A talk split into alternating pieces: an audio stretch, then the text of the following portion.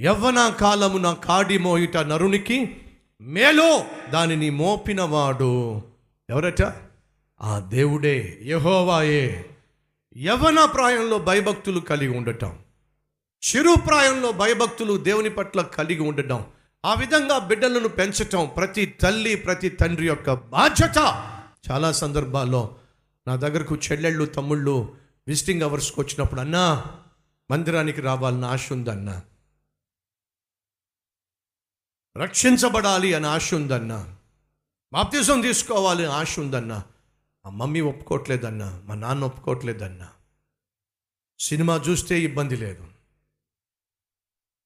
షికారుకు వెళ్తే ఇబ్బంది లేదు. సెల్ ఫోన్లో పొద్దస్తమాను. టైం వేస్ట్ చేసుకున్న పెద్దగా పేరెంట్స్కి ఇబ్బందిగా అనిపించటం లేదు.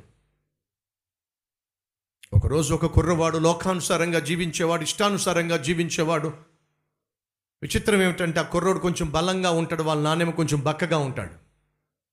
వీడు ఇష్టానుసారంగా తిరుగుతూ లెక్క లేకుండా జీవించినప్పుడు వాళ్ళ నాన్న ఏ రోజు కూడా కుర్రోడిని ఇంటికి ఆలస్యంగా వెళ్ళినా తాగేసి వెళ్ళినా తిరిగి వెళ్ళినా అడిగేవాడు కాదు. ఎందుకని?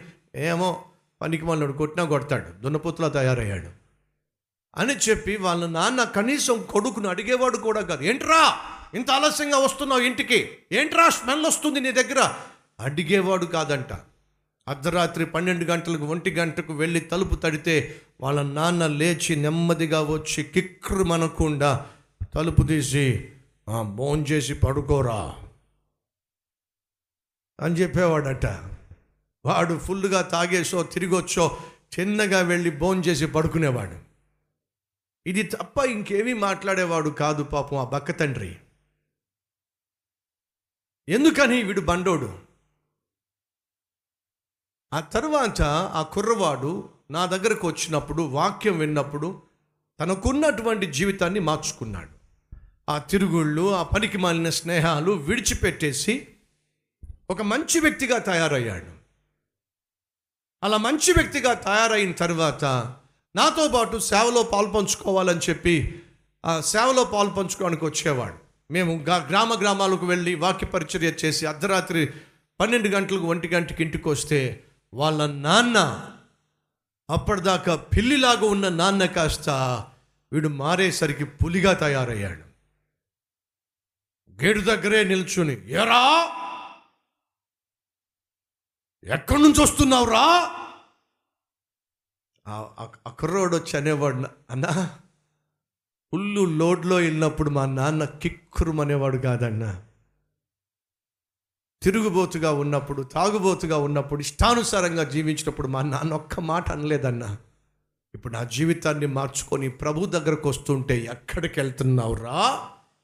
సేవలో పాలు పంచుకుంటే ఎక్కడ తిరిగి వస్తున్నావురా? జాగ్రత్త అని చే చూపిస్తున్నాడన్నా ఏమిటన్నా ఇది? ఏమిటో ఇది? చాలా జాగ్రత్తగా గమనించండి. యవనస్తులు కొన్ని సందర్భాలు ఇష్టానుసారంగా జీవించిన పెద్దగా పట్టించుకున్నటువంటి తల్లులు తండ్రులు. అదే యవనస్తుడు ఒకరోజు ఇంటికి బైబిల్ పట్టుకెళ్తే ఏంట్రా? ఆ పుస్తకం తెచ్చావేమిటి? నవళ్ళు తెచ్చినా ప్రశ్నించిన డిటెక్టివ్లు తెచ్చినా ప్రశ్నించిన వీక్లీలు తెచ్చినా ప్రశ్నించలా అర్ధనగ్నంగా ఉన్న మ్యాగజైన్లు తెచ్చినా ప్రశ్నించలా బ్రతుకులను మార్చే పరిశుద్ధ గ్రంథాన్ని పట్టుకెళ్తే ఏంట్రా? ఆ పుస్తకం తీసుకొచ్చా? ఏమనాలి చెప్పండి. ప్రియ సహోదరి సహోదరులు ఈరోజు ఒకవేళ మీరు ప్రభు దగ్గరకు రావాలి అని చెప్పి ఆశపడుతున్నప్పుడు ప్రభువును విశ్వసించాలి అని ఆశపడుతున్నప్పుడు సహజంగా సైతాను ఎవరి ద్వారా ఆటంకాన్ని తీసుకొస్తాడో తెలుసా? నీ ఇంటి వారి ద్వారా. ఈ విషయాన్ని మర్చిపోవద్దని ప్రభువు పేరట మనవి చేస్తున్నాను.